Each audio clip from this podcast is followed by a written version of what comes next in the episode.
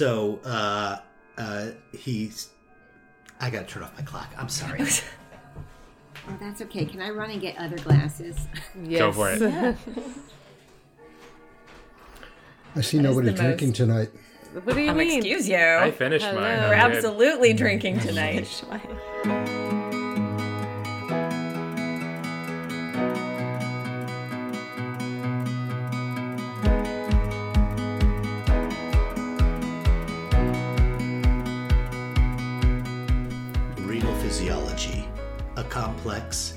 logical and internally consistent system that maintains our precious bodily fluids. You are listening to an accounting of our two year mission to explore and develop a functional mental model of the workings of the kidney and its associated functions. To understand completely how the kidney accomplishes its primary mission of establishing and maintaining homeostasis. This is Channel Your Enthusiasm, the Burton Rose Cocktail Club and Variety Hour. My name is Joel Topf, and I'll be your host tonight. Tonight we are discussing Chapter 6 Effects of Hormones on Renal Function. This is going to be a great chapter, and we got a full house. Tonight's crew includes JC, Hello, everybody. Happy to be in this episode. Juan Carlos Velez here from Ochsner in New Orleans. excellent, Melanie Hoenig, Hi, Melanie Hoenig here. I'm from Beth Israel Deaconess Medical Center in Boston, and I am a licorice lover. excellent, Leticia Rowland, Hi, everyone. This is Leticia. I'm from UCSF, and I do not like licorice. Roger Rodby, Uh, Roger Rodby here, Chicago, Rush University Medical Center. Uh, I don't think I've ever had real licorice. I've only had the fake stuff, and I love it. Amy Yau, I'm Amy Yau. I'm from the University of Arizona in Tucson, and this chapter definitely made me think a lot. There's lots of hormones involved. excellent, uh, Josh Waitzman, Sure, Josh Waitzman here, a nephrology fellow at Beth Israel Deaconess Medical Center in Boston. And I agree, it feels like we become endocrinologists this and next episode. excellent, and Anna Gaddy. Hi, this is Anna Gaddy. I'm a nephrology fellow at Indiana University, and I am a Twizzler lover. Twizzler, not real licorice. Not real licorice. Did you guys watch uh, The Good Place? Right, every time they talked about Janet, she's like, not a real girl.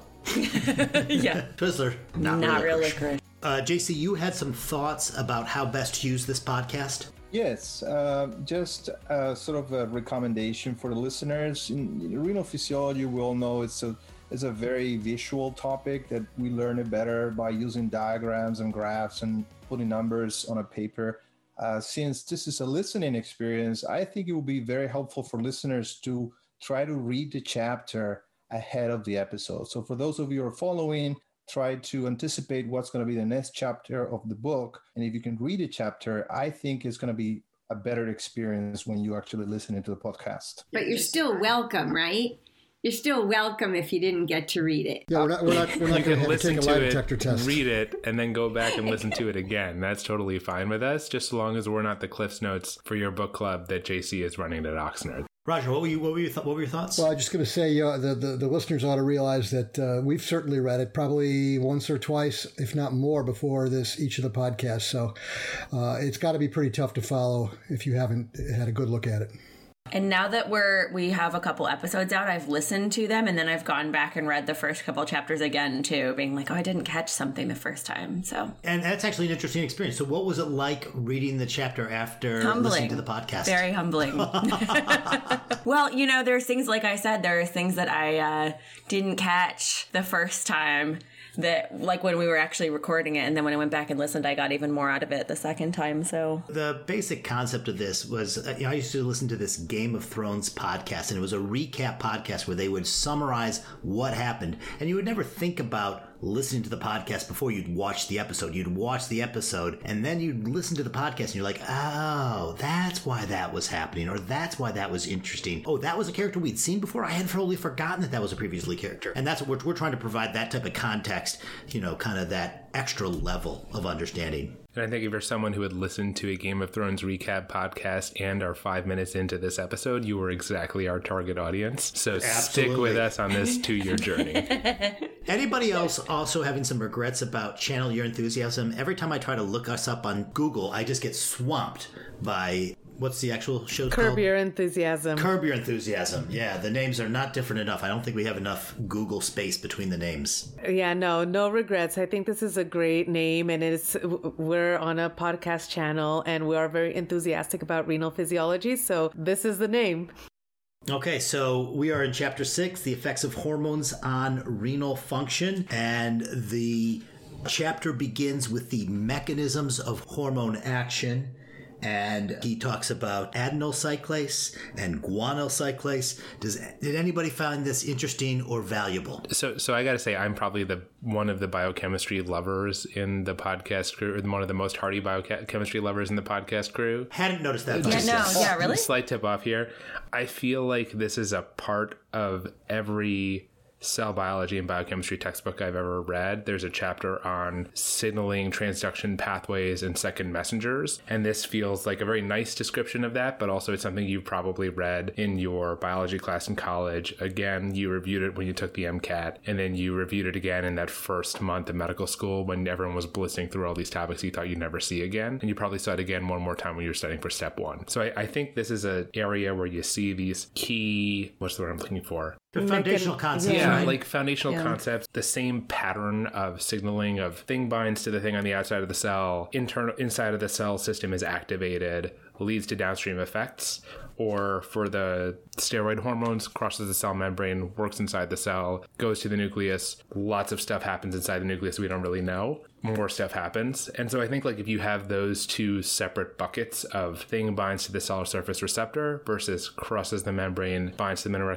mineralocorticoid receptor and goes to the nucleus and does lots of stuff, you're in a, in a good place, I think, moving into the rest of the chapter. Do we think there's any value here knowing the which ones are cyclic AMP versus GMP? Does that is that useful at all? I kept trying to find some way, hoping that this time would be the time I'd remember it, but I don't I don't I'm not that hopeful. No, I mean, I think the only reason why this is probably helpful, and just like Josh mentioned, I instantly learned this in undergraduate and med school and then forgot it. And then when I um, was a fellow, I was helping with um, one of the Mount Sinai medical student courses, the molecular, cellular, and genetics class, and basically had to relearn this stuff again. And it's really interesting to think about all of the advances that are happening in medicine. It's no longer cell biology, it's all molecular biochemistry. So, in terms of like understanding new medications, I think going back to the the foundations to have a strong understanding of like where these receptors act and where the hormones are uh, interacting with the cells, I think is going to help you probably be a better clinician if you want to use drugs maybe off label or if you have a new disease process that you're trying to understand. Do think that the big like the big bang for a buck in this chapter are the ADH, aldosterone, the other big uh, hormone players, but these are good pages to come back to as you continue to build on. This may be something that initially on the first pass of the chapter you may skip over, but then come back to. Yeah, I mean, I, I agree. This is sort of the essence of cell signaling, receptor ligand leading to some sort of signaling to the to the cell and leading to a gene transcription and a cell effect. Uh, you know, it's interesting. Recently, a couple, the last couple of years at Kidney Week, there were talks about how metformin activates AMP and they're trying to discover secondary uh, uh, uses of, of drugs that are already in the market that uh, that can be used not because in the case of metformin it has anything to do with glucose control but because of the cyclic amp activity could have a different effect. So i think it's something that it's an evolving uh, field and we're going to probably uh, start getting uh, targeted uh, you know medications developed uh, using this concept. I was just going to add that i think there was a time when there was some interest in measuring cyclic amp in the urine. And so i think this was part of that and that's part of why this ended up in the chapter. And now i think it really is less important. What would have been nice in this spot might have been some exciting intracellular cascades with maybe the Wnt kind kinases or SPAC or something like that, which would have had a home here perhaps. And now we, we have real clinical applications for those, but that's not in the chapter. The one uh, signaling system that I did not learn in college was this um, phosphatidyl inositol turnover and how it generates arachidonic acid and may produce prostaglandins. And I know this has become real hot in regulating ADH, and we see it become very active in thiazide induced hyponatremia. And so I thought that was interesting. And again, something that I was not super aware of. But otherwise, I think I agree with you guys. And I think I'm going to just push right through this unless anybody wants to stop before we get to ADH. Okay, anti-diuretic hormone. And so there's a pretty standard format that Rose takes when he goes through each one of these hormones. He gives a quick introduction about it. Then he talks about uh, production, action, regulation, or control. That's what we have. So, kind of the introduction to ADH. Why do we have so many names for this hormone? Why is it antidiuretic hormone and vasopressin? What's the what's the story there? And arginine, arginine vasopressin specifically. Well, it has two effects. It has a diuretic, antidiuretic effect, and and a uh, and a vasopressive effect. So depends, you know. Yeah, but we we have a lot of hormones that have multiple effects. We don't give them different names. It's one hormone, right? It's only one compound. It has multiple effects. Yeah, but these are really different effects if you think about it. I mean, one is for water and one is a suppressor. And that a lot of these hormones were kind of discovered in two different places, given two different names, then historically. And like, then realize, yeah. both names kind of exist simultaneously, both get a footing, and then, oh yeah, they're the same molecule. Molecule, we should have both talked about the same thing. So that's probably It is where we're confusing, at. though. But it is, I agree. I think if we told people that, um, you know, that vasopressin also is acts as an antidiuretic hormone, I think they could make that. I mean, we've gotten an entire generation of medical students to understand that brain natriuretic peptide is Has little to do with brains or natriuresis. Got it. Okay. I think it's it's helpful when we think about uh, AVP or ADH or whatever we're going to call it. DDAVP being the synthetic version of ADH that we can use clinically, and that that is resistant to degradation by a lot of these endopeptidases, is a much longer half life in people than ADH does, which he talks about on the bottom of 168. That the half life of ADH is 15 or 20 minutes. It's a really short acting hormone, and if you think about how we give DDAVP to people, it's twice a day, maybe three times a day at the most. even for uremic platelet dysfunction. We don't have to run them down to biopsy like that second. So What what's the half life of like insulin? Because that's got to be short, also, right? IV insulin. That's fifteen minutes, right? Yeah, it's Isn't also it? Or Am. I wrong on that? It's also short. So my I guess my question is: Is ADH a particularly short acting hormone, or is this just kind of par for the course for? I mean, there there are things that are even shorter acting, and we'll talk about like PTH later. I think next episode. Uh, but there are certainly things that are longer acting as well. Desmopressin or DDAVP is actually very short acting. We have to give you a few minutes before the biopsy. We're going to give it intravenously. So it is short acting. I think in pregnancy, this vasopressinase, I believe, is just produced by the placenta. But otherwise, DDAVP will be metabolized by whatever endopeptidase we have. The diuretic, the antidiuretic effect could last eight to 12 hours, but I don't think the half life is much different I guess it's probably one or two hours compared to minutes of vasopressin. Yeah, I'm looking that up, and I agree with you. It looks like it's about an hour, 15 minutes half life for DDAVP. So Yeah. we have some time, but not as much as maybe we made it sound like before. Well, there's the there's the drug half life and there's the biologic half life, and Oh, I'm so happy you said that. Yeah, I mean, I remember numerous times that uh, we gave DDAVP for uh, prior to a biopsy, and something happened. An hour later, we're still prepping the patient, so we had to redose for that reason. Yeah. Yeah, I think the old study showed that the effect for DDAVP in terms of preventing uremic bleeding was maxed at like 30 minutes, lasted for about an hour, and then beyond that, it kind of started to fade. that's a whole nother thing, though. That has to do with you know von Willebrand factor, and Yeah, it's, it's not really affecting urinary dilution and concentration. that's true. All right, let's go back to uh, vasopressin. Okay, so vasopressin is uh, synthesized in these uh, in these nuclei, the para, what the supraoptic hypophysis. No, excuse me, I'm sorry, The supraoptic neuron and the paraventricular neurons. paraventricular and supraoptic, and that's where the this is synthesized, and then it goes down the hypophyseal tract, and it stops a little bit in the medial eminence, but mostly is in the posterior pituitary. And Rose makes this point that if you have damage that's inferior to the medial eminence, the ADH still has access to the peripheral circulation through the medial eminence, and so that you are able to maintain your ADH access there, but largely you're going to be storing and releasing these this hormone from the posterior pituitary. We're good there. Yeah, and uh, the the supraoptic neurons and the paraventricular neurons they respond to different stimuli, and uh, so the supraoptic pretty much an osmotic mediated ADH release, and the paraventricular pretty much a hemodynamic. And so the easy way to remember that is optic, osmotic, and uh, ventricular volume. Nice, Ooh, I like that. nice. Not that it'll ever come in handy. I was gonna say, uh, is anyone ever gonna ask me that? I hope not. Okay. Action. So it talks about there are V1 and V2 receptors, and then there's a V, what was it, a V2B or V1B uh, or V3. V1B or V3. Okay, so let's just Can we go. just So V- with it's V3? Come on. V1B.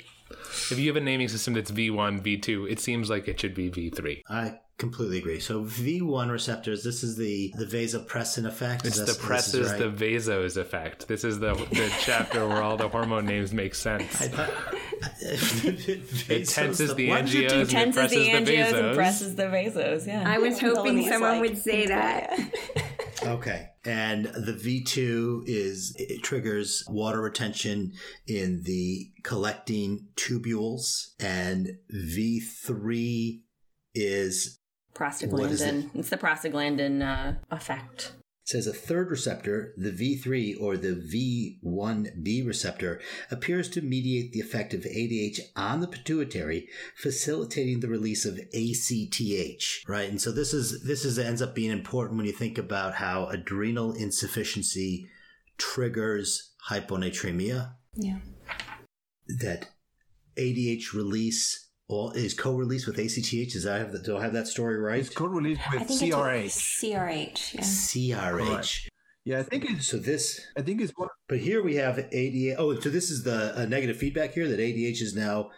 Uh, no, it's facilitating the Yeah. release of ACTH. So this one's not the co-release story. It, i- No. it is in a way because ADH and CRH are co-released, and this is another example of you have a system where you have a hormone causing an effect, and you have another system that's going to buffer it. How does it work? ADH is released, CRH is released. CRH is going to lead to ACTH release, which eventually is going to lead to cortisol, and then cortisol is going to inhibit vasopressin. But not there's no V3 in that story that you just gave, right? No, that is the as independent effect of vasopressin directly into the. That's totally independent. Okay. Okay. So the the V3 story is undefined as far as we can tell. Let's ignore it. We no one cares about V3. Am I right? I tried to find something about it. It still hasn't made an impression in the 20 years since the book came out. It's I was yeah. kind of wondering if Josh was going to be like, in the meantime. It's more. It's just more redundant to have. This is a secondary effect that ADH has to sort of self-limit its effect. Okay, so the uh, then he goes through the mechanism for water retention. So ADH binds the V2 receptor in the collecting duct that signals um, uh, intra- intracellular vesicles that are studded with aquaporin 2 channels. They get put into the Apical membrane. apical, Apical. membrane. Thank you. They get inserted into the it gets inserted into the apical membrane, and then water flows down the concentration gradient from the tubule into the medullary interstitium, or if it's in the cortical collecting duct, just into the the rest of the body. And we get equilibration there and reabsorption of a lot of water. And he says that when ADH goes away, you have the reverse, and these aquaporin channels coalesce into uh, clathrin coated pits and get pinched off and brought back into the intracellular compartment. I think that we see that the effects of ADH by binding to the ADH receptor and then leading to the insertion of these aquaporin 2 channels are really fast because you're taking pre-made aquaporins and sticking them from these vesicles into the membrane. And then I'd like to point out in figure 6-6 we get the return of the toad bladder, which I feel like did not get enough love in the first episode of this podcast. It's impossible to give it enough love. I think that's totally fair. Uh, but we see here that these are aggregates, which are just clumps of the aquaporin channels that are ready to fuse with the membrane again. I swear to God, if, I, if someone showed me that picture and they're like, "This is from the Mars rover," I'd be like, "Oh yeah, sure." sure. I'm like, I have no I thought it was a idea what sand picture garden. I totally need to trust the, the mention that that yo yo okay toad bladder. Yeah, you can tell by those pits. It's clearly toad bladder. Okay. Can we just spend another minute though on the what Roger said earlier about the biological effects because I think that's really fascinating. Uh, you know, so just as Josh said, those aquaporins are ready to go and they're inserted in the membrane, and then there must be if you don't have ADH around. In short order, those are gone from the luminal membrane. And I think that that is fascinating how quickly that happens. So I don't know if anybody else wants to rejoice in that with me, but I just I think the the obvious counter story is with aldosterone, in which it actually has to synthesize new proteins, and you don't have pre-made ENaC channels that are available to be inserted into the into the cell. That you really do need to synthesize. And they talk about the long delay. They call it 90 minutes. It doesn't sound too long, but that's a lot longer than you have here. But in that situation, for sodium retention, we have an entirely different system, an additional system. We have the sympathetic nervous system that can help retain sodium, a renin angiotensin system, which are very quick. I'm sorry. I'm really sorry. It's renin, not renin. Right. And so it's almost a secondary function. And I think we can accept a little bit slowness, but this is the only way to retain water. And so I think it does need to be faster. Okay. So that's water retention. And then it talk, he talks about electrolyte handling. Are you going to talk about diabetes insipidus for a second? You are. Anna, tell me about diabetes insipidus. Well, yeah. well, he discusses the two different types of hereditary DI, and I think the one that we always think about is the receptor mutation. But I had forgotten that there was a type where they had a mutated aquaporin gene, and so I was just thinking about that clinically when we do a test and we give DDAVP for people we think have not a test, but when we give DDAVP for nephrogenic DI, is that going to still work in both types? It should, right? Or would it No, not? it's- The, it's it wouldn't in the not aquaporin working. type. Either. No, it's Yeah. not. in either, right? Yeah. Not in either, right? So the DDAVP is only going to separate out your central DI from your nephrogenic, and both of these are examples of nephrogenic diabetes insipidus. And so neither of these should respond to DDAVP. Okay, yes. The central DI, where you're just missing the DDAV, excuse me, the ADH, Right. will be will get a rapid increase in the urinary concentration. I mean, not up to 1200 like a normal person Right. would be because they're going to have a washed up medullary system, but at least up to isoosmolar. Right, but for purposes of that test, like these will act the same, and there's nothing that distinguishes between the two clinically, right? You have to get Just differences in Mendelian genetics, right?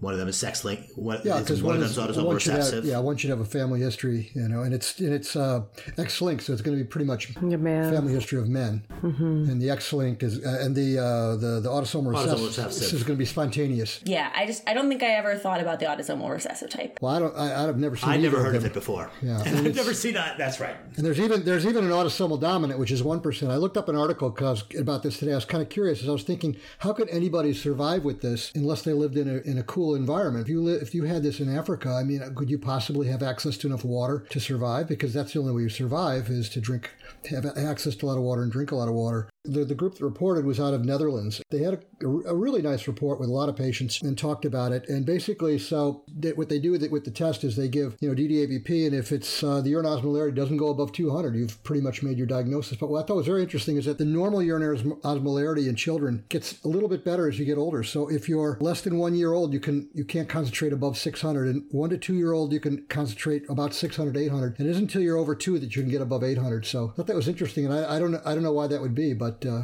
Well, as their legs get longer, their tubules get longer too. Yeah, I think it's something. Uh, one of the pediatric nephrologists told me like the kidney matures like a lot slower, I guess, like that. So actually, when you're born, your GFR is not like 120. When you're born, your GFR is like 30 or something like that. And then at, after a couple of months, you get a normal GFR. I don't know why, but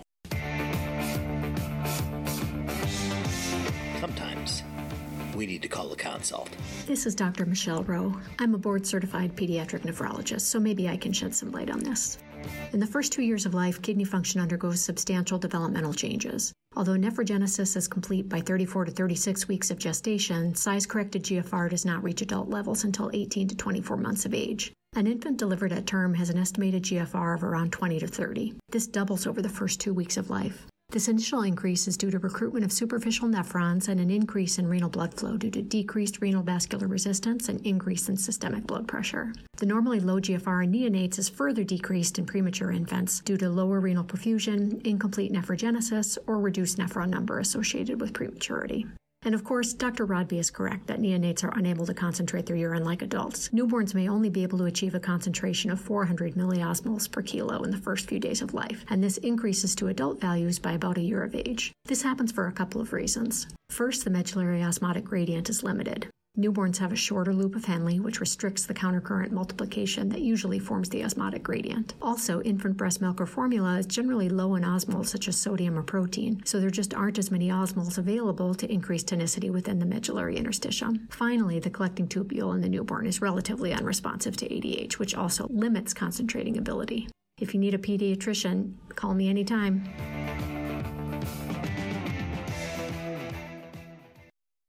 Has anybody seen a case of hereditary uh, nephrogenic DI? I I do have one. Um, I was going to add this. This guy's not from that, but there was this theory that they all came from Halifax, and he came on the same boat. And supposedly they were extremely thirsty coming over from Europe because they drank all the water. It, the boat was called the Hopewell. It was the Hopewell hypothesis that everybody came on that boat. But I do have one young young man. Actually, been following him for 15 years, I think. And uh, when he presented, they didn't know their family history for some reason. So mom said to the pediatrician, "Oh my God, I'm nursing all the time and I'm changing diapers all the time." And he said, "Yeah, you know, new mom, of course." And she said, No, but it's really often. And he said, Yeah, that's what it's like. And then he had an upper respiratory infection and couldn't keep up. And then they made the diagnosis because he, the diapers were very full. So, but now I've been following him a long time. He has four boys. So that's the end of that. And we did a 24 hour urine once, and I had to send him home with about six jugs because I kept giving them, and he's like, "That's not enough. Give me another. Give me another." um, and just like patients, right. and so let uh, just to rewind. I just Sorry. want to uh, clarify. No, no, no, no. This is it's a phenomenal story. I just want to make sure people the X-linked stuff, especially as internists, we don't do this stuff enough. The error is on the X chromosome, and the father is going to donate either an X or a Y. And if they're going to have boys, he's going to be donating a Y. So he's donating an intact chromosome. He's not transmitting the disease at all.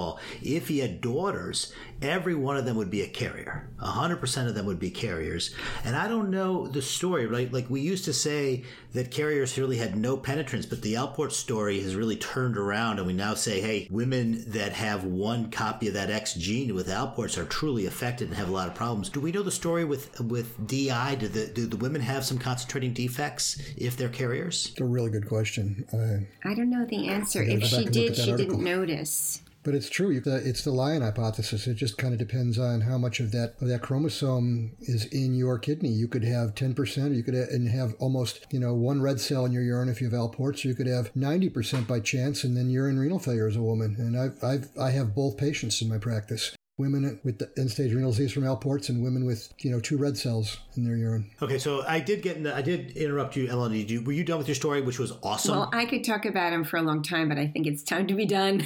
Okay, so that's DI, and then and have you guys heard? Uh, so this is nephrogenic DI, and I can't ever talk about nephrogenic DI without talking about the acetazolamide story. Have we talked about this yet? We have not. The standard move to treat nephrogenic DI, right? You can't use DDAVP because they have plenty of ADH. That's not the problem. And what you learn in medical school is you give these patients thiazide type diuretics that you try to induce a little bit of volume depletion and decreases the urine output. The other strategies is you can use NSAIDs to decrease the GFR. You can use low solute diets to decrease the solute load because that's what their urine output's going to be related to. But then there's pretty good animal data and theoretical data about using acetazolamide. I believe this is the idea here is you're going to kick in uh, a TG feedback by increasing urine sodium in the proximal tubule. And it's like a light switch for these people, right? And there's a great letter to the New England Journal of Medicine where they kind of talk about, oh, there was this animal data and we had this theoretical, we, we tried it on a person with NDI. And, you know, it's like they're turning on the light switch on and off, on and off. Look at the urine output's 18 liters. Start the drug, goes down to two liters. Turn off the drug, goes up to 18 liters. It's really, really pretty interesting. I'll, we'll, we'll put a link in the show notes. But uh, if you do run into NDI, and I do see it, it's not uncommon in hospitalized patients. We, we're all talking about we've never seen a, or we've rarely seen a genetic case, but acquired cases of nephrogenic DI is a pretty kind of standard thing that you'll bump into into the wards. And having a having a tool like this in your back pocket makes you feel smart. I mean, 95% of that's from lithium, and lithium's a very common drug. And Joel, have you used acetazolamide? Have you tried it? I have, and, and it, it, and it worked.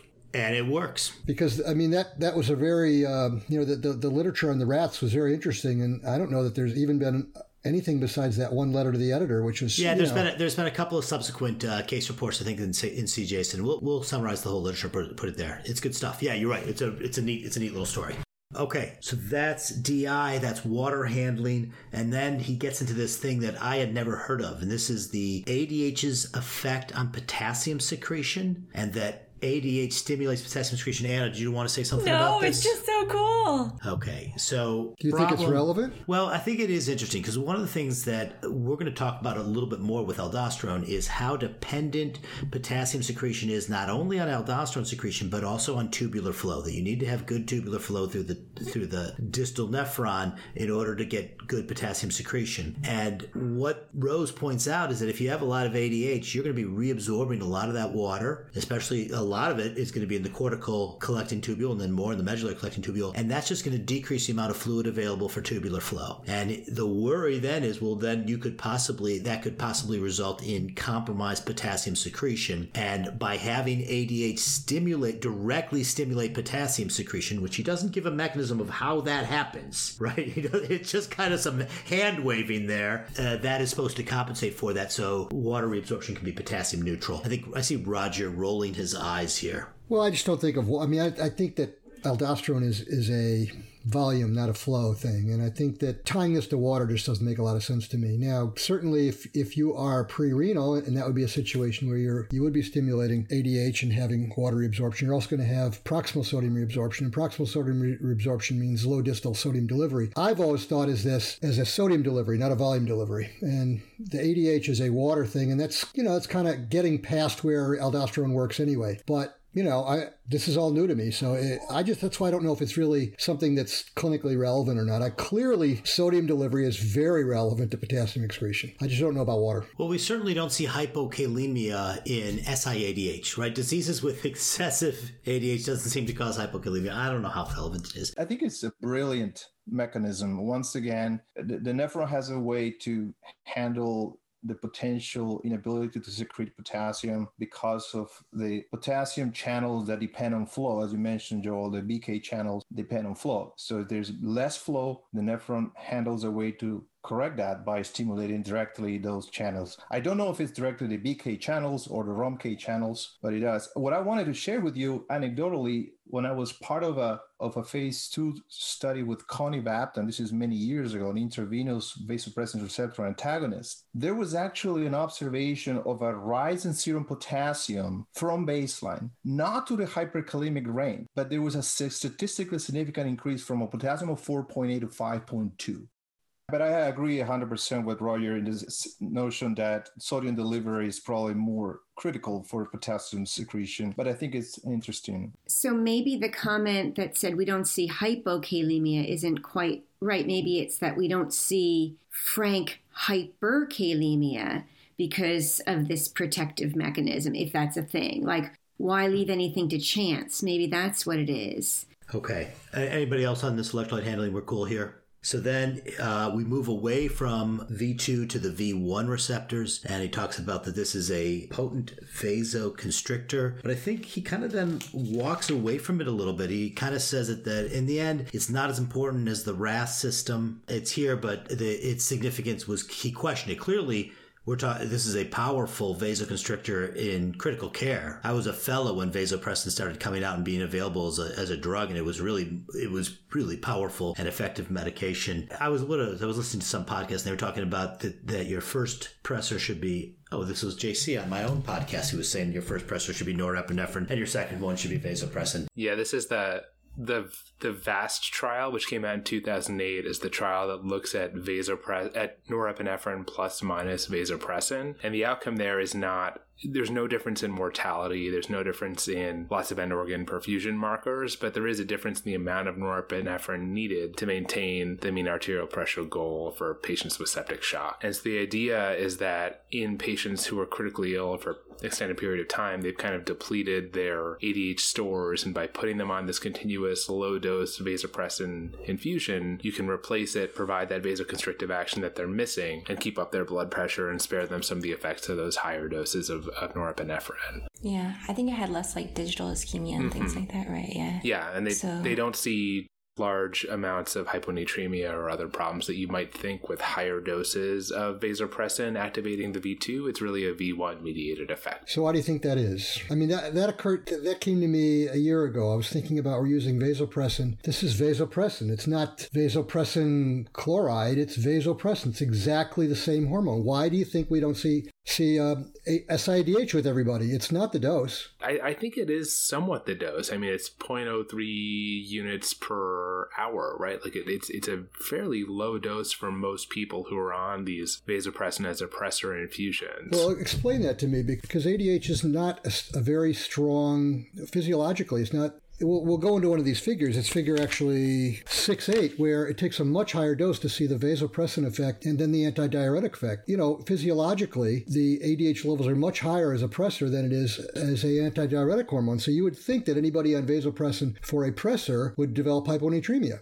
So I've looked into this a bit, and so one, there are occasional case reports of people developing hyponatremia from vasopressin. So it does happen occasionally. But I agree with you. It is a rare occurrence, and it, you would think it would be a systematic complication of this drug, and it's not. And the argument that I've heard was that the patients that you use it in tend to have renal failure. They tend to be very oliguric already, and it's just hard to generate this negative electrolyte free water clearance that you would need to get the hyponatremia. That's the argument I've heard. That is probably practically the best answer. But I, when I looked into this, I, you know, I thought it was absolutely fascinating. So I did find some articles on the downregulation of the V2 receptor in patients with sepsis, and that's probably what we're using most of the time anyway. And that made a lot of sense to me because it just seems like everybody, you know, you get a little nausea and you drop your serum sodium. I mean, the, the, slightest thing happens and you drop your serum sodium. It's such a sensitive and potent hormone. Now we're giving it as a drip and nothing happens. It has to be, uh, it has to be something else going on. And I think it's a matter of downregulation. And I found that, I'll, I'll send you the link to that article. I just got to say, I actually had like a cool case when I was in fellowship. I, you know, I got a call from the resident and he said, oh, I think you're going to like this consult. And of course it's in the MICU and, and every patient has ATN. So I'm, you know, it's not really that interesting. But anyway, and so as this guy with sarcoidosis, as soon as they he came in with septic shock,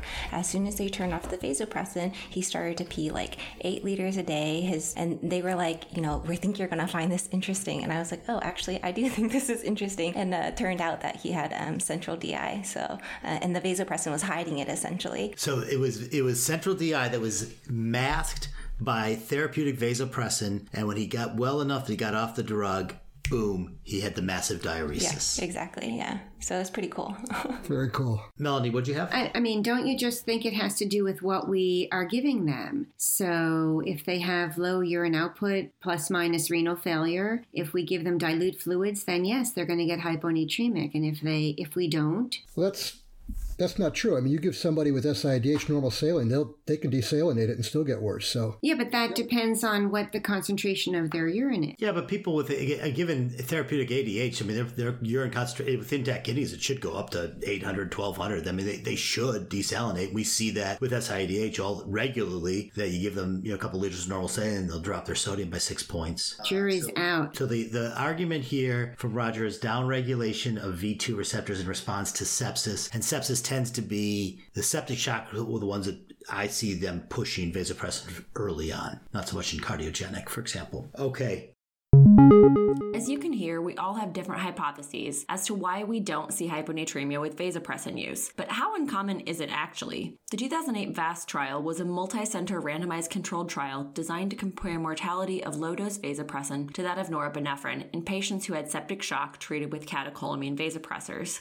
778 patients were randomized, and ultimately the study concluded vasopressin did not reduce mortality. But perusing the adverse events table reveals that only one patient in each study arm, that's less than 1 in 400 patients, developed hyponatremia to less than 130 millimoles per liter.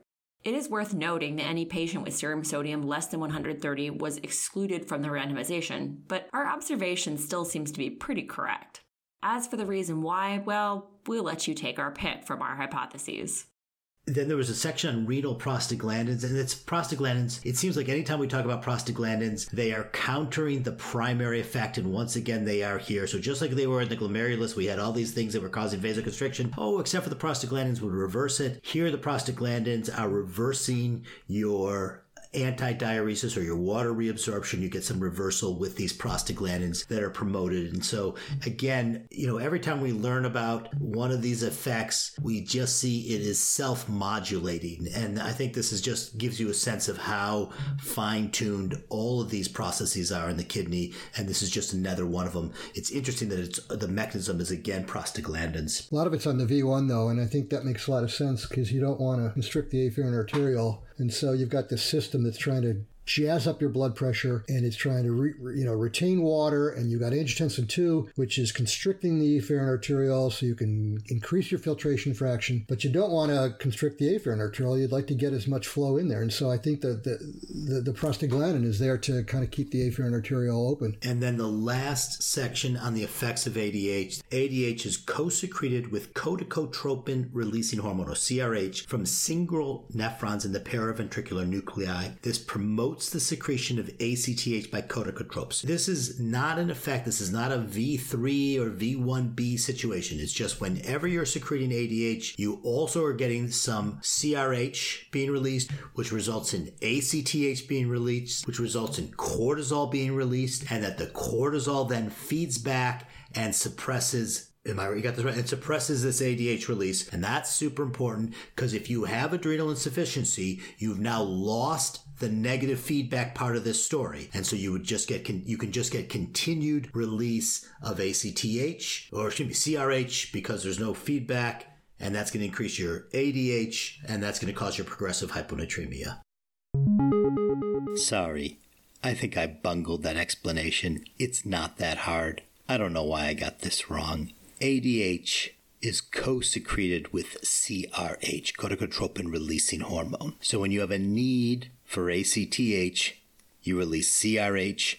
Incidentally, you get some additional ADH. The CRH then stimulates ACTH, which then stimulates cortisol, which then feeds back and decreases both ACTH and CRH. So the release of cortisol, the completion of that cycle, suppresses ADH, which is co released with CRH. If you have primary adrenal insufficiency, you've lost your adrenal gland, you have no cortisol to feed back, and you get higher and higher levels of CRH release, and that means higher and higher levels of ADH release. This is why adrenal insufficiency is associated with hyponatremia. However, if the adrenal insufficiency is due to loss of CRH release, well, you're not going to get the co-secretion of ADH. So in those secondary forms of adrenal insufficiency, hyponatremia is not prominent. Is that is that is that what you were trying to get at, Letty? Yes, that's exactly else? right. And one comment that I wanted to make in the patients that I've seen with this, though, and I don't know if your all your experience has been the same, is usually the hyponatremia though is not as severe as in other causes of like of release of ADH. So, or not that this is a different mechanism because you've removed the inhibition, but for some reason it's always been a mild that for the most part everybody kind of ignores this mechanism. But so it's always the sodium is like still in the 130s but lower side but I don't know if anybody has had a different experience. Well, I've had a couple patients that were pretty low, and, and you're looking at a diagnosis of SIDH. We rule out hypothyroidism, we rule out hypocortisolism, and you know, we go through the motions, and it's never there. But then, then when you don't look for it, it's going to be there. So I, I, did have a couple of them, and you know, one guy that was uh, he had uh, pituitary damage, and he went to out of the country and he ran out of his cortisol and he came back and he was fairly hyponatremic. I think he was in the low 120s. You know, the diagnosis was a little easier because of his history and, and uh, you know, his potassium was high as well and a little acidotic. And uh, so we gave him hydrocortisone. You know, we replaced him with hydrocortisone and he had a absolutely massive water diuresis to the point where I had to give him DDAVP to slow him down. I was worried that he would correct too quickly. And that was, you know, the best example I can ever have of cortisol not inhibiting ADH, you know, and, and, allowing him to have this water diuresis. Uh, so I think it's real. But you're right. You know, I think we may be missing a lot of these, but. No, I was just gonna say like like a pearl for everybody. Like if you're doing a stim test, it's okay to give dexamethasone. That's not gonna affect the stim test. So I hear that a lot. That um, oh, we can't do it because the patient's on steroids. But if you put them on a little dex, then you should be able to still do the stim test. I just ran into this with a patient with like a toxo brain lesion, and they're like, is it cerebral salt wasting? Is it, you know? No, no. I know that. well, it was a really large mass, so, but it wasn't Still unreasonable. No. But what were you going to say, JC? No, I just want to reflect when I was a medical student and I learned about adrenal insufficiency. What stands out about AI is hyperkalemia. That's the first electrolyte we think when we think about adrenal insufficiency. So my simplistic understanding at the time, okay, made sense you cannot dump potassium. So therefore, the hyponatremia must be also related to the inability to reabsorb sodium. But of course, has nothing to do with that. And it's important to point out that even though the hyperkalemia is related to this connection between the sodium channel and the potassium channel. The hyponatremia and adrenal insufficiency is completely unrelated to those mechanisms, and it has to do only with the fact that cortisol directly inhibits vasopressin. And I'll take that another level. You know, when you think about uh, hypoadrenalism, you think about salt wasting and volume depletion. But the real, you know, the blood pressure issue of hypoadrenalism um, is the inability to, for vascular the, the, vascular tree to respond to catecholamines. You know, the minute you give hydrocortisone, the blood pressure will come up long before anything could happen with volume. And you can give a lot of volume to somebody who's who's in Addisonian crisis. You might think that they're volume depleted, but if they don't have the vascular tone, which they won't have until you give cortisol, so it really is interesting interesting. In both of those situations, it's kind of not what you would think. You know, it's really mm-hmm. about cortisol, cortisol about water, and cortisol about catecholamine responsiveness. Melanie had some post recording thoughts on hyponatremia.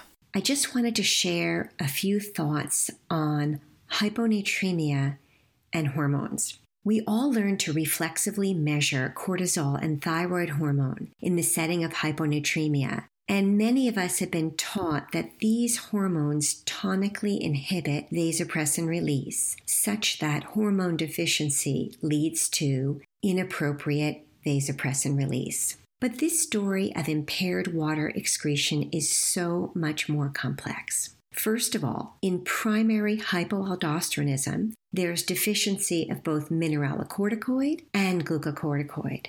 For the mineralocorticoid, remember that this leads to steady loss of sodium from the distal nephron. Patients complain of hunger for sodium and eat crazy things or drink crazy things like pickle juice. In experimental models of primary hypoadrenalism, and by the way, this would be adrenalectomy, typically, and then they would give back the hormones until the animal recovers from the surgery, and then stop the hormones on day zero. So, in experimental models with adrenalectomy, they would document a fall in weight and blood pressure very promptly, along with a decline in the serum sodium. Along with this, there was a prompt rise in angiotensin 2 and vasopressin. And if you give a vasopressin inhibitor, then the mean arterial pressure will plummet. So, vasopressin here is baroreceptor driven, not from the tonic inhibition because of the deficit of cortisol. But what about cortisol. So if you correct for the mineralocorticoid loss, so that we're just talking about the situation, say, adrenal atrophy from someone who has prior corticosteroid use. So in that animal model, do the adrenalectomy but replace the mineralocorticoid. These animals also have impaired water clearance, and this coincides with a fall in stroke volume and a rise in blood pressure. Because remember that cortisol is part of the stress response, and this has direct effects on vascular smooth muscle and also somehow facilitates the effect of catecholamines on the vasculature. So, here too, there is likely a baroreceptor response component to the release of vasopressin from cortisol deficiency. Okay, so is there an effect, a missing negative feedback? Probably. Cortisol deficiency does produce uh, an increase in production of vasopressin in the paraventricular nuclei. And as Roger said, these neurons seem so sensitive that any little tickle and we're going to get vasopressin release. But I think that is a relatively small part of the story. What about thyroid hormone? Thyroid hormone deficiency might stimulate vasopressin release, but probably only in very severe myxedema, the slowing of organ function, perhaps with very limited cardiac output because of severe and profound and prolonged thyroid hormone deficiency. It certainly does not cause release of vasopressin in acute hypothyroidism. And just to finish up, I want to share a really cool study that was in BMC endocrinology. So, in this study, they took just over 200 uh, consecutive patients who were having medical thyroidectomy, if you will, by having radioactive iodine. These patients were instructed to follow a very salt restricted diet for two weeks to avoid iodinated salt, and then they received radioactive iodine and were placed in a protected room and told to drink a lot of water to rinse out the radioactive iodine and also a very salt restricted diet. And of these over, let's say, 212 patients, only four developed a serum sodium of less than 130. And of those three, either had CKD or were on diuretics. Only one developed sodium less than 130 with acute thyroid hormone deficiency, which would be that negative feedback if that was the mechanism. And that patient drank 17 liters in the three days they were in the room on a very salt restricted diet for two weeks. So I think the thyroid hormone story, although always useful to check thyroid hormone just so that you don't miss it in general, is very poorly linked to hyponatremia. Nice. Okay. Then he has a, a bit on ADH's role in releasing von Willebrand factor from the endothelium, uh, used in uremic bleeding, which we talked briefly about, and in also hemophilia and von Willebrand's disease. And then the real story of ADH is the regulation of ADH, right? We we talked we spent a long time talking about the effect. In the end, the effect is not that interesting, right? It reabsorbs water and it causes some vasoconstriction. The big story is its regulation and how those two factors interrelate. So the major stimuli to ADH secretion are increases in osmolality and decreases in effective circulating volume. And he spent some time talking about osmoreceptors and he re- reviews the ex- classics experiments of Verney. Josh, what was going Oh, on this with was Verney? so cool. I had never read these papers before, but they are just ridiculous. So the guy like infuses hypertonic saline into the carotid artery versus the femoral artery of a dog, and then like without massively changing the total se- the total body osmolality, um, just because the carotid artery feeds the head and brain, shows that that's what triggers. Sorry, the the shut off of ADH and an and an anti sorry the, a, No, an the turn on. enhanced excuse me. Stimulation. That's what stimulates the production of ADH and prevents the water diuresis. It was just such a cool way to do this. And then, like, does individual arteries to localize within the brain what part of the brain is making the ADH stuff that they don't have the technology to figure out what it is. Um, so it's just really like neat physiology from the 50s and 60s that like totally informs the anatomy and all the stuff we talked about in the first half of this chapter. And thank God he chose a dog, not a rat, right? Because there's osmoreceptors in the bowel of the rat that are like important here. I was reading about these osmoreceptors in the gut. I think the gut osmoreceptors story has not really panned out the way the brain osmoreceptor story is clearly a thing. So I would really spend your time thinking about the the posterior pituitary, like we talked about, and not worry as much about the like the rat guts. well, the osmo the osmoreceptors are not in the pituitary, right? The osmoreceptors are separate from the Pardon, area. thank That's, you. they're in the Yeah. Hypothalamus, the hypothalamus. right? Thank you. The, the paragraph before that, he talks about the half life of ADH is 15 to 20 minutes, and uh, maximum diuresis after a water load is you know delayed by about double that or you know triple that and which is really the time required for the metabolism of any ADH that's around. And you know when you talk to people lay people they'll there's this term they use it's called break the seal. They'll go out drinking and they'll drink and drink and drink and then suddenly bingo they start peeing and they and that never stops all night as long as they're drinking. And really what they're waiting for that that breaking the seal is waiting for that for the ADH effect to have worn off. The things you learn on Channel Your Enthusiasm. The myth of breaking the seal. If if you do a power hour and then go home, you never have to worry about breaking the seal. If you stay out for 90 minutes, then you're in trouble.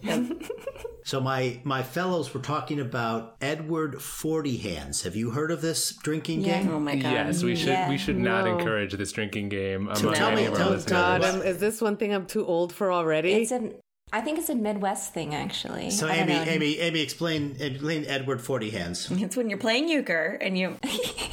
Well, I mean, so I went to Ohio University uh, for undergrad, and at the time it was considered the number one party school. So apparently, um, we used to play that. I mean, my now husband, then boyfriend, used to play this quite a bit actually. And basically, you just take two malt liquor 40s. I, I don't know why they're called 40. I, for, I forget. They're I 40 think ounces. it's They're 40 40 ounces, ounces. 40 it's ounces. 40 God, ounces. Amy. I've done- I mean, I, and then you're supposed to like tape them to your hands, and like you can't untape them until you finish drinking both of these 40s. And the problem is you can't use the bathroom because your hands are immobilized because they're taped to these 40 ounce bottles. Now, Anna, you seem look like you have some experience with this. No. No, no, me neither.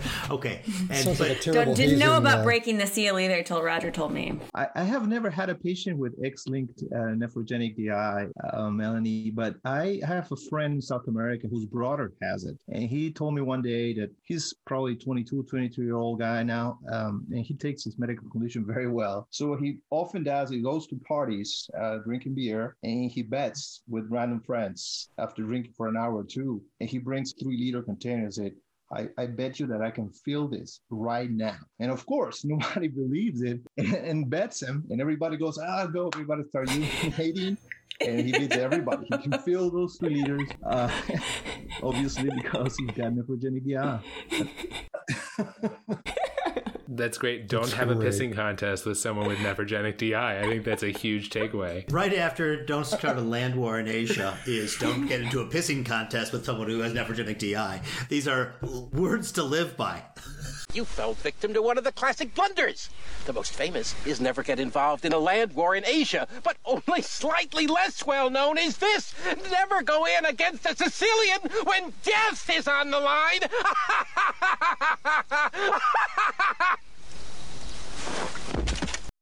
Okay, so the osmoreceptors, I love this thing. The it detect changes in cell volume and depolarize these cells and triggers in some way ADH release. So the osmoreceptors, In some and, way. and in some way they depolarize and that causes a release of ADH, some kind of signaling to the. Uh, The some way has come like a little bit more into focus over the time since the book has come out. There are these um, transient receptor potential channels or TRP channels that are like stretch sensitive. And so the idea is that if you're in a hyper osmolar extracellular environment, your cell will kind of shrink down like a raisin, and the stretch amount on these channels changes, and that's the stimulus for the change in the ion flux through the channel that leads to the downstream signaling for the osmolar. Yeah, it's very interesting, Josh. Actually, I came across a study looking at one of these channels, a TRIP V4 channel, that some authors mm-hmm. think that's the actual osmoreceptor. There are polymorphisms in this gene, and it has been some epidemiological studies showing association with changes in sodium concentration in this uh, population. It's very interesting. I think we, we are getting close to understanding these osmoreceptors much better.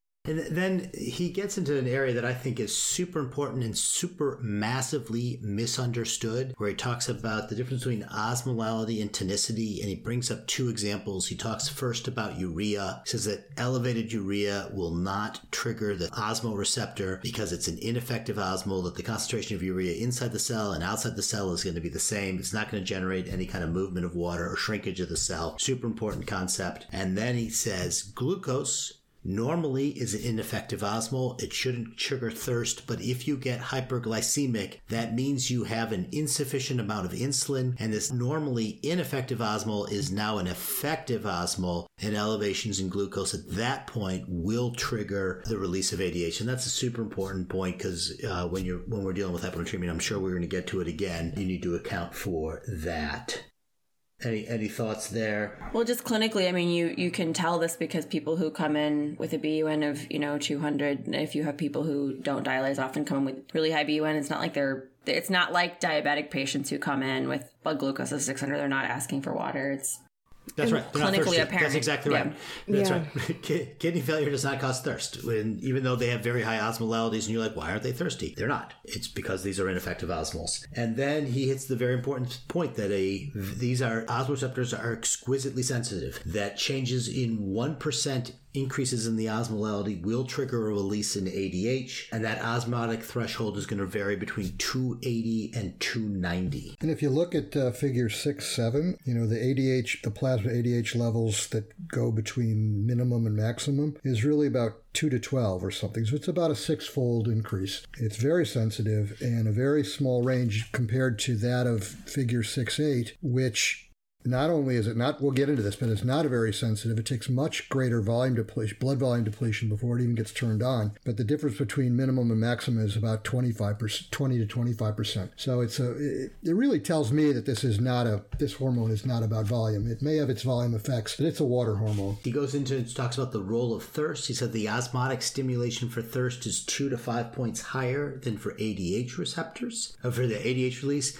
They think that separate sets of osmo receptors for thirst and for ADH release. That seems strange to me. It was interesting. I thought that was curious, but um, that's what he says. I wonder if uh, old Verney did that did those experiments too. Found dogs did get thirsty even though it's hard to ask release. a dog how thirsty are you on a scale of one to ten. Oh, okay, it's a good point. I hadn't thought of it that way. Okay, and then the other thing that I loved is ADH. Like ADH, thirst is also stimulated by volume depletion. It's not part of my. It wasn't part of my review of systems and assessing volume status. But maybe I'm going to start to ask people if they're thirsty. But you know, somebody did do a kind of cute study where they had, I guess, athletes drink water and then they did PET scans on their brains and they also asked them about like pleasantness of drinking. And when the athletes were um, had sweat and then were a little hypernatremic, they found drinking water more pleasant and different parts of their brain lit up. I thought that was kind of interesting. That the neural response to being hypernatremic is very powerful. You know, really important midbrain like avalanche of neural input.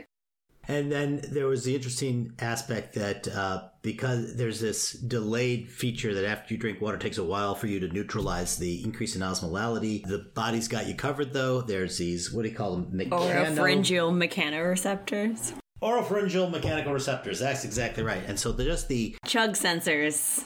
Chug sensors, just the process of drinking water is enough to suppress the desire to drink so that you don't overshoot and drink too much water. I thought that was wonderful. That was so cool. I think it's absolutely incredible. I'm actually, I, I actually asked if I could do like a little like Nate's corner for Renal Fellow Network. Cause I was like, I never thought about thirst so much because it's really, you know, we've I've had a glut of patients this week who Wait, are rewind, like, rewind. Nate's Corner? What is Nate's Corner? oh, you're behind. It's like a little. I'm not behind. I'm just not aware. Okay, come on. Just, just tell me what this Oh, is. okay. Just tell me what this is. So it's just like Don't be so pejorative, is what I'm trying to say, right? So it's so you remember early days of Renal Fellow Network how we, a lot of it would just be Nathan's like musings of like today I learned this thing and it was cool and it's not you know tons of links I feel like the bar now is very like everything is very evidence based in it and so this is just sort of a place for us to say today I learned about the thirst mechanisms and I just had no idea and isn't that awesome basically Nate's Corner. Oh, I love that. Mm-hmm. Yeah. More Nate's Corner. yeah Good. I liked it just we just started it um and I And that yeah. was Nathan Hellman who Hellman. Wait, now now Sorry. it's we just started this. Five minutes ago is tough. You don't know what the hell you're talking about. Well, there's like and two- all of a there's sudden now like I two. find out. Oh, come on. I get I get the you don't know you don't know what Nate's Corner is. As Melanie alluded to, the Nate in Nate's Corner refers to Nathan Hellman, who originated the Renal Fellow Network. No one since Nate has been more associated with the Renal Fellow Network than Matt Sparks, and so I asked him to say a few words about who Nate was and what he meant to nephrology. Here's Matt. When I think back about Nathan Hellman, I think of many things. First, he established a blog, Renal Fellow Network, in April of 2008. When I found this blog, um, I'll have to admit I went every day to read what he was posting. Uh, the thing about Nate is that when he posted on Renal Fellow Network, he did not write long review articles. They were short, succinct posts that piqued your interest and curiosity. He linked to the primary literature, so if you wanted to dig for more, you could. But he was prolific. In one year, he pretty much posted every single day. I first met Nate at the very first uh, course for renal physiology at Mount Desert Island. This was in 2009, and uh, he asked me to get involved. And I said, sure. But just like you do with many things, I got busy when I came back to fellowship. and I, I did not write a post. This all changed um, when he passed away, and that really just shook me to the core. I, I could not believe that he was no longer. At that time, I was sitting next to Jane Shell, uh, and I was just searching, like, what what should I do? And what uh, she told me was get involved. So what I did was I uh, got involved and and I made it my mission to ensure that Renal Fellow Network would survive. We wanted the mission to persist, and that was uh, for fellows by fellows, and that uh, is something that we have really strived to maintain um, ever since that that day. Uh, Renal Fellow Network turned into a community and brought together fellows from all over the world to really talk about what was happening in the field this was a really needed group. And it's something that we have a very special group in Neph Twitter. And I can't think of a better place to be than the community of nephrology. So, Nate Hellman uh, really is credited for establishing all of this great resources for education that we have. And uh, we definitely miss him. And as I mentioned, uh, our goal, and I think everyone, is to ensure the legacy of Nate Hellman lasts. Uh, and this is also this has come up in hyperkalemia. A lot of the hyperkalemia research has looked at aldo starts to get released when you start to eat, long before that potassium reaches the body. Right, like the, our brain is really good at anticipating the changes, the electrolyte changes that we're going to be seeing from a meal, and it anticipates them and and sets the hormonal milieu the way it needs to be. Totally cool stuff. There is also some work along the same lines, uh, Joel, on ingestion of sodium, uh, gastrointestinal ingestion of sodium. Do you have receptors uh, that trigger gastrin and dopamine uh, will be triggered immediately to uh, promote natriuresis as you eat salt. Yeah, it's just this system is incredibly sophisticated, and we have a few basic hormones that cover it. But the more you dig, the more complex it gets, and the more anticipatory it gets. So this is just a scratching the surface. And then we have the volume receptors, and he said that that's a we call them volume receptors, but they're actually just baroreceptors. These are just pressure receptors, and they infer volume volume from that so they can give erroneous signals in heart failure. Something that, man, boy, do we have a lot of experience in seeing this all the time. And this is kind of, you know, this is the, the first point, the first place here where we're crossing this line, but this is going to be a recurring theme is that we don't have a way to measure volume in the body. And so we infer volume from pressure receptors regardless of where they're located. And I don't know how if that's really good enough. I mean, it's what we have, but you know, everybody's got a different pressure, and we've seen people that, that are you know have high ADH levels retaining water with a with heart failure with a normal blood pressure. They don't have to be hypotensive. And so either it's a change in pressure relative to what they're used to, or it's really just about cardiac output measuring. That's where the whole concept of effective circulating volume came from, which is which is thank God we have that word because we can't explain it, but we know what it does. Yes, exactly. It's just whatever volume you need for the for things to be the body's level of homeostasis. And so I think this was really helpful to get to that point, and I and I think that it's also helpful in bringing it because sometimes the question comes up from students like, well, if hypovolemia uh, presents with uh, or if if low effective circulating volume triggers ADH, why do heart failure patients present with hyponatremia, but then patients who come in in shock are not hyponatremic? And it's all because of the access to water. We always have to remember that piece as well. And so I think these are just little little things that I try to remember when I'm teaching this concept. So just teasing out a little bit what you were just talking about. One of the things that for me comes up very often is since we think that ADH, as a lot have, of you have alluded to, is really important for osmoregulation, not for volume.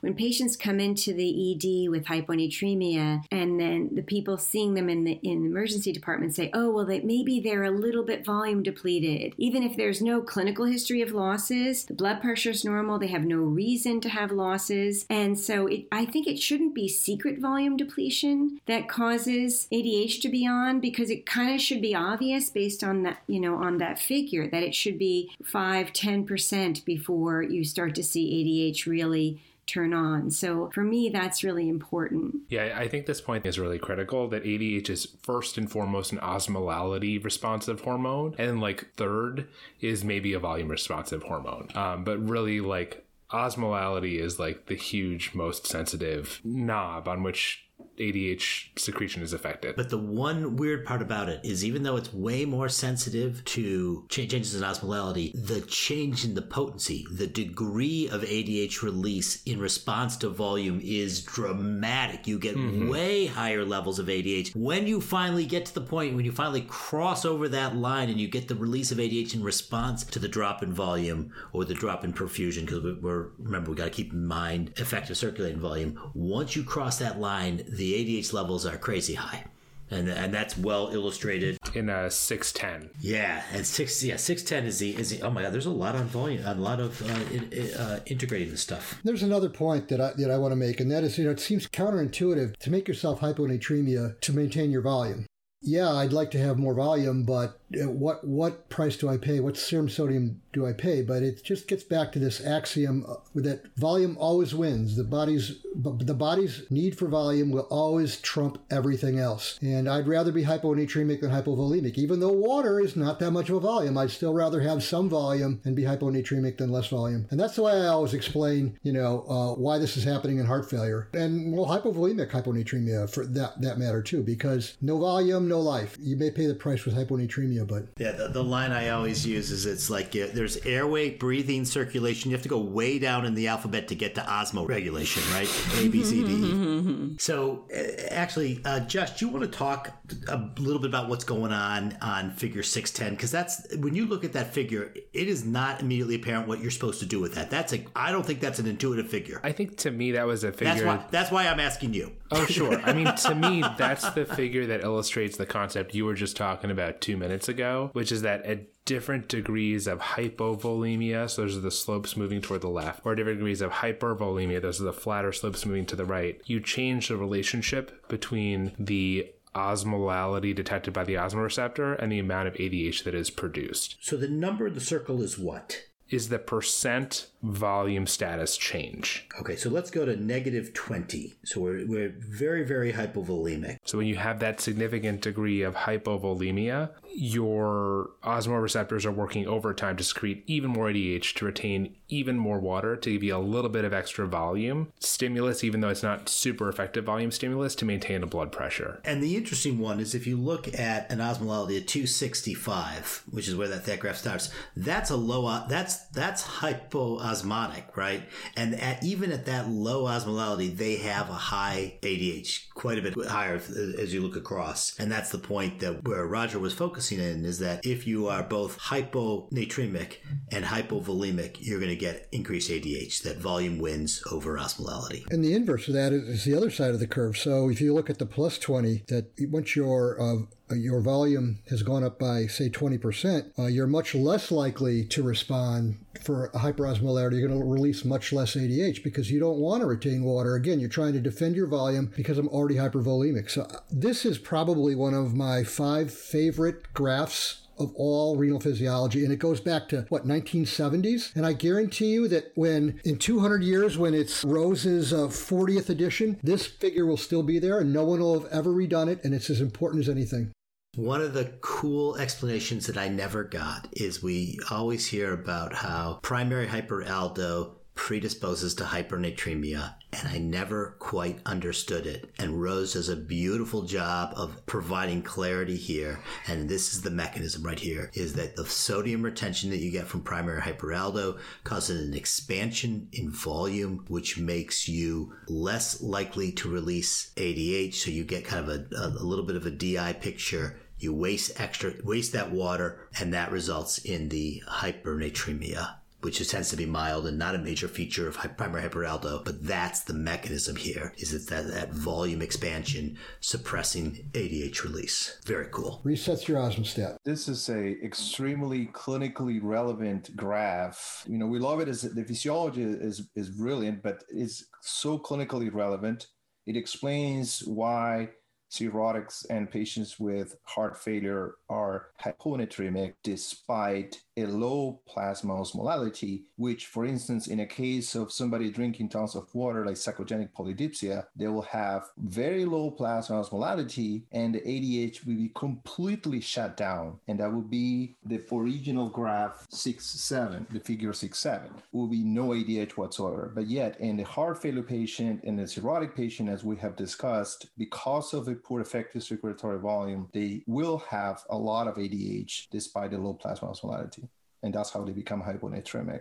And then he closes out ADH with a talk of other stimuli besides hypovolemia, besides increased osmolality. He says that nausea can increase ADH 500 fold, and we boy, we see this all the time in yeah. SIADH. Pain after surgery causes an ADH release, and then leaves us with that awesome part. It says that pregnancy will lower the osmoregulatory stimuli for ADH and thirst, so there's a lower set point for sodium. Does anybody ever have any? I was thinking about this today. Any, any explanation for why the uh, in pregnancy the your, osm, your osmostat gets uh, uh, reset to the left a little bit? Any reason? Can you figure out any any possible way what advantage it would be to have that? Maybe just to protect you against like. Oh, no, but I think you mean because of the the hyponatremia that you see in pregnancy. But this yeah, is. I mean, basically, you still respond. It's a reset osmostat. You still you still dilute at one level 100% and concentrate at one level 100% at one level. It just shifts it a little bit to the left. Those numbers get shifted. So it's not, you know, you know, nature doesn't make mistakes. Everything is, I totally believe there's a reason for that. And I just would, I wondered if anybody has any idea what the reason would be. Well, what I had read about in pregnancy was that this is a state of like you it's almost double your circulatory volume, and so I thought that the hyponatremia is more dilutional, not necessarily a reset osmostat. So I'm curious. Well, it is dilutional, but yet you know you have to maintain to, to maintain that dilution, you have to suppress your ADH. Obviously, Roger meant stimulate your ADH. You know, where at 138, I would be I would be peeing water, and they don't pee water till they're 136 or whatever. So you still have to have that that osmostat reset. So, uh, but you know, I've never seen an explanation. I'm sure there's a reason. There it's got to be, be, something to protect against hemorrhage. That's got to be I was it. gonna say maybe oh it protects against like hypotension. Yeah, because you wouldn't want that's what you're at most risk of. placenta. So. Okay, that's a lot of conjecture. We are done with ADH. There's another hormone called aldosterone. It's a good thing it's not an important hormone or takes a long time to discuss. Well, I'm a little concerned. I'm, we yes, are burning, I know. We are burning up the time, but we do need. But you know, we, we no, we need to talk about it. Got to talk about Aldo. This one's not an optional one. If there's a section on prostaglandins, I'm not, I'm not optimistic that we're going to be talking about prostaglandins or ANP, but we are definitely going to do Aldo. Okay, it's produced in the adrenal gland, and apparently there's a part of the adrenal gland called the zona glomerulosa. Josh, you were waxing poetic about the zona glomerulosa in the uh, WhatsApp. What's what? Why are you fascinated by this? So I think this is a really interesting division of labor within the adrenal gland. And honestly, I never really think about the adrenal gland as a nephrologist most of the time. You know the word adrenal comes I do know renal. it does. It kind of is like a nice little hat for the kidney. It keeps it warm in the winter. Um, but kidneys lose 70% of their heat through the adrenal gland.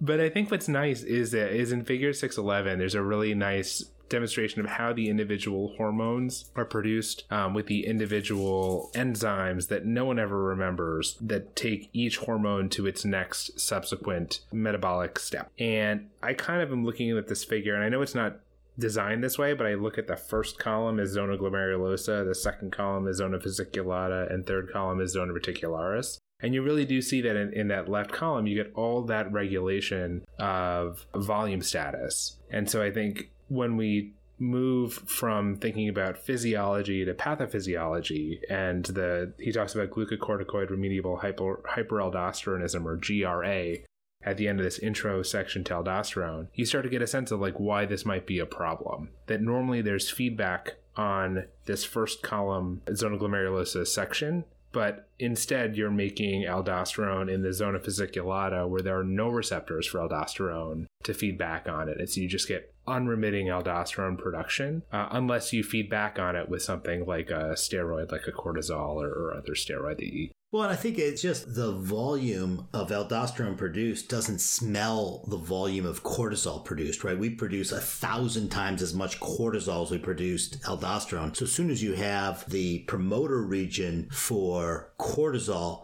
fused to aldosterone synthesis, you're off to the races, right? Yeah, and, and that comes from this really beautiful genetics paper that came out in 1992 in Nature by Rick Lifton. It has this giant family tree, and you can follow the individual markers and see which people have hyperaldosteronism and hypertension and which ones don't. And then maps it back exactly as you talked about to this crossover event where you get the cortisol promoter in front of the aldosterone synthesis producing gene. And so you produce tons of aldosterone, and it's not inhibitable by the normal things that feed back on aldosterone. And then the treatment for this is uh, uh, steroids. disease is You're- called yeah. glucocorticoid It's, it's in the name, right? So it's glucocorticoid remedial. You give someone glucocorticoid, it feeds back on the part of the adrenal gland that would normally suppress cortisol production, but instead here it's suppressing aldosterone. I would support more diseases having the treatment right in the name of the disease. I think that's a good idea. Agreed. This is actually, to me, it's abs- it's incredible that you've got these two genes right next to each other, and that you get this chimera, and therefore they, they come together. So the cortisol stimulates the uh, mineralocorticoid and becomes a mineralocorticoid. Has anybody ha- had a case of GRH?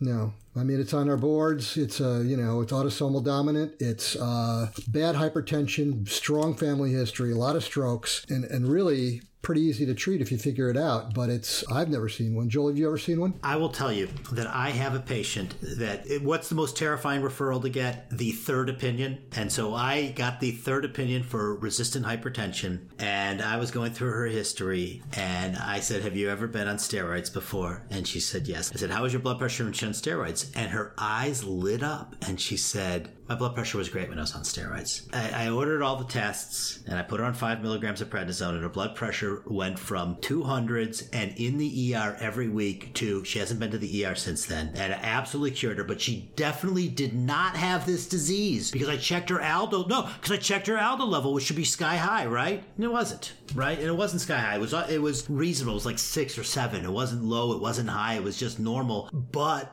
I fixed her with steroids. She, uh, she has it. There's something going on in the adrenal gland, I'm sure of it. And I was able to suppress whatever was going on that was driving her high blood pressure. We did a withdrawal test where we stopped the steroids because I half didn't believe that I had the right diagnosis and blood pressure shot right back up. And I'm convinced that this is fixing her blood pressure, and I, but I don't know the diagnosis. You should send her blood to um, to Rick Lift. They will check it for free. I will do that. Don't put that on the podcast, but that's true. You heard it here. Joel Top says give everyone steroids for their high blood pressure. and I said Rick Lifton will do lots of things for free. So that is all about the production. Is there anything else interesting about the production? Action of aldosterone. Boy, we talked about this on previous podcasts. We know that it increases sodium chloride reabsorption in the cortical collecting duct and secretion of potassium and hydrogen there. And then I have this note that says six figure 612 is strange. And I honestly take a look at figure 612.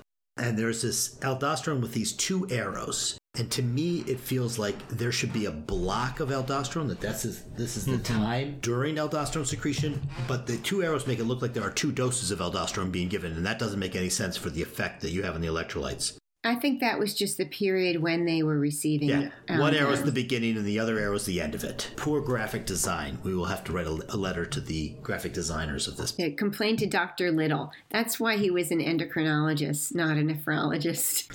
Okay, Dr. Little. Got some splaining to do. He was very upset when it turned out to be a kidney. He thought he had discovered a new hormone, and alas. Wait, wait, Melody, start that story from the beginning because that's too good. Okay, No, so well, I what is underst- li- what is little syndrome? Well, Little syndrome is when the epithelial sodium channel that we fondly call ENaC on the luminal membrane of principal cells, when that is constitutively active.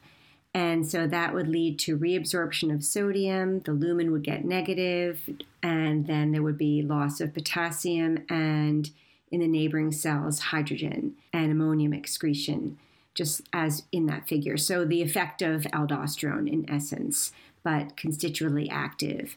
And so these patients have severe hypertension from a young age. I think it's autosomal dominant also. It is, is it yeah. is autosomal dominant. This is just kind of a like a clue that if you have a gain in function mutation, they tend to be autosomal dominant because you only need one copy of it. But if you have a loss of function, you need to lose both copies of the gene, so it tends to be autosomal recessive. The lore is that the family that Dr. Little studied, one of these patients had, I guess, nephrectomy, which improved their hypertension, and a transplant. But the, the, the lore is that he was very upset I don't know if this is true or not, that it turned out to be a kidney problem, not a new hormone. That's the story that I heard, but it probably is not true. That's a great story. Okay. Okay, so uh, how did we get to Little syndrome? Oh, because we were talking about the picture. there's Dr. Little. Little, Li- Little made that graph. Little made that graph. So not only did he not invent a hormone, but he wasn't a good graphic designer. Things are getting ugly for Mr. Little. Let's talk about licorice. Okay, yeah. So this is the, and this is the key thing is that he said that all of the aldosterone sensitive cells in the collect anywhere in the body, if they are aldosterone sensitive, they need to have this hormone 11 beta hydroxysteroid dehydrogenase. Roger, tell us that story. Well, cortisol is very um, is, it will respond to mineralocorticoid receptors, but it doesn't have the effect because 11 beta hydroxysteroid hydrogenase converts it to cortisone, and it's which then becomes an inactive metabolite. So, so it's fine that you can have all this cortisol that wants to activate the receptor, but it doesn't because you have this. The problem is is that uh, there is a very potent uh, inhibitor of 11 beta hydroxysteroid dehydrogenase, and that is what's found in licorice, which is I'll try to pronounce this right. Glyceretinic acid. And it has to be real licorice. It's not the stuff we buy in our candy stores. You have to get the real stuff from usually Great Britain or other places. It's also found in anise liquor. It's been demonstrated in chewing tobacco with its anise flavored as well. And there's been cases there of hyperaldosterone. It's actually uh, syndrome of, of uh, Apparent mineralocorticoid excess. Yeah, apparent mineralocorticoid excess, where it's where it's suppressed, but you're having the effect of that because now cortisol becomes acts like a mineralocorticoid because you've inhibited that, uh, it broken away that inhibition. One of the things we're always asking our patients with hypertension and hypercal- hypokalemia is, do they eat licorice and do they chew tobacco and things like that? And I've again, that's not something I've seen, uh, but I've seen enough case reports of it and it's you know these are two really fascinating diseases to me which uh, you know they may sound rare but it but it they bring out that that and glucocorticoid remediable hypertension. They're very useful to to understand physiology, even if you've never seen the disease. So I'm hoping one of these days I'll see one of those too. But Melanie, uh, I haven't. How, how many of these patients do you have in your clinic?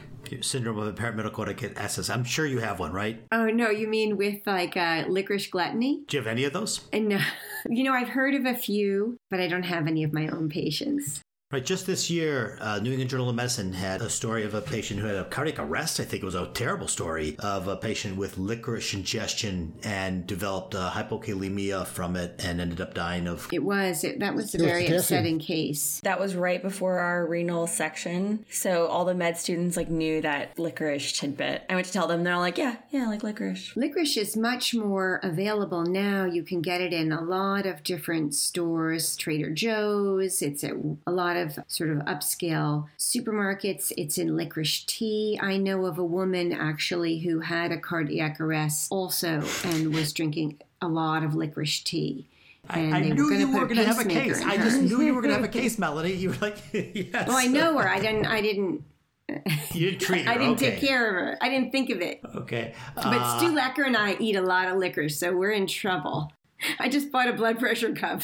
I think that's like the that's like the nephrologist version of Edward Forty Hands, taking this back to where we were. just alternate licorice pieces with the other nephrologist until one of you just bites the dust. No, well, I wanted to tell you one of my, our attendings here, when I was a fellow, one of the attendings wanted to do this, this experiment. So he got like very like legitimate, it's like legit licorice. And the fellows, there was a, a tally uh, on the on the whiteboard of um, like pieces of licorice that they were taking, and then uh, there were serial blood pressure measurements. And one of the fellows got hypertensive, and we're like, okay, we're stopping this. like we're stopping this experiment. This sounds like the perfect like Mount Desert Island physiology course experiment for next year.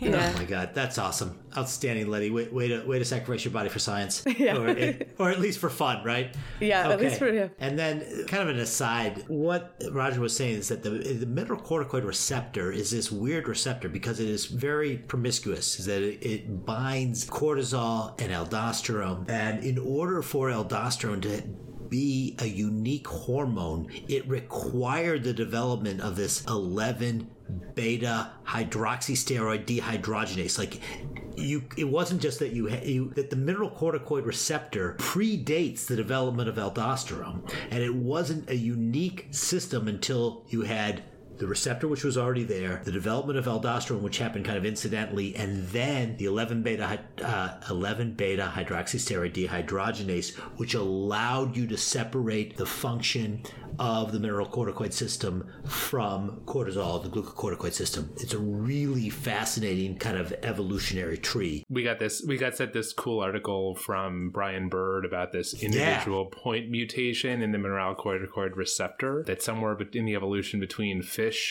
and vertebrates, it's changed at this one amino acid site. So that in fish, if you give a fish spironolactone, it acts just like aldosterone. But if you give spironolactone to a person, obviously it acts like anti aldosterone. And so it's really just a very small change that gives the mineralocorticoid receptor that activity. So we can link to that in the, in the notes as well. Yeah, it's a it's a fascinating system. What, what do you got, JC? Just wanted to kind of bring the clinical perspective to this things that we just discussed, which started with Little syndrome, and then we follow with the AME, a uh, cortical excess, because we we may think that those are not very common diagnoses, but we actually think about it often in a nephrology clinic. We start with the patient with secondary hypertension or resistant hypertension, or perhaps hypertension associated with a little bit of hypokalemia. Immediately, we think primary hyperaldo. We order a plasma aldosterone concentration and a plasma renin activity when those results come back and both are suppressed, we move we should move directly to think about these two entities because aldosterone is not the problem. It's correctly suppressed because something is happening to the ENaC that is going out of whack and it's unrelenting. And it could be because you have a mutation and that's littles, or it's because cortisol is actually activating the receptor leading to the channel, not aldosterone, which is the licorice story. Okay. Excellent. And then uh, going back, continue on the action of aldosterone. If we move down the nephron, we're now at the collected, the medullary collecting tubules. At this point, aldosterone will stimulate the reabsorption of sodium, but not the secretion of potassium. Rose doesn't give us a mechanism for how this happens. This is the aldosterone paradox, right? Basically, the aldosterone paradox is how aldosterone can seemingly independently regulate sodium potassium despite its roles of increasing sodium reabsorption and potassium secretion, but it seems to be able to do these effects independently. So, like, um, when you have low blood volume, you have increased aldosterone and sodium retention, but there's actually low potassium secretion because of decreased sodium delivery. And in states of hyperkalemia have increased aldosterone, but actually there is low sodium retention because there is reduced sodium reabsorption in the distal convoluted tubule. And this effect is um, because of uh, hyperkalemia and low angiotensin 2. And so that's uh, kind of mediated through the WNC4 proteins. And so basically,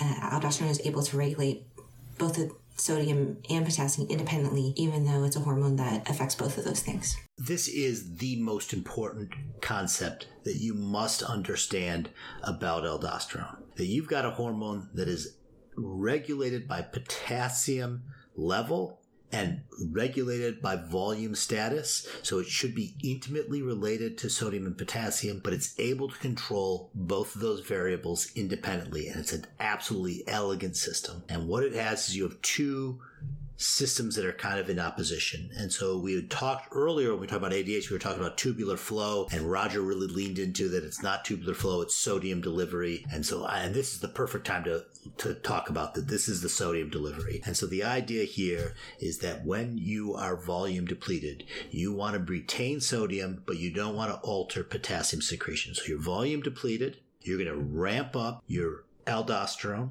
that's going to cause you to reabsorb sodium, and you would think it would cause you to secrete a lot of potassium and cause hypokalemia. But another aspect of volume depletion is you're going to get increased sodium reabsorption proximally. That's going to be in the proximal tubule. We talked about that with angiotensin 2. That's going to be in the loop of Henle. So you're going to get decreased distal delivery of sodium, and that's going to antagonize potassium secretion. So yeah, your aldosterone will be kicking out K, but you're going to limit the amount of potassium secretion you're going to get with volume depletion because of this sodium depletion or decreased distal delivery of sodium. And that allows potassium handling to remain neutral, even though you're having increased sodium reabsorption. For those of you following along at home, that's the first line of table 6 3. And you can really just walk from left to right, following exactly what Joel was talking about there, and really just taking it from volume depletion to hypervolemia, the sodium load, to potassium load, to potassium depletion, and really seeing how it's both the effect of aldosterone and the volume status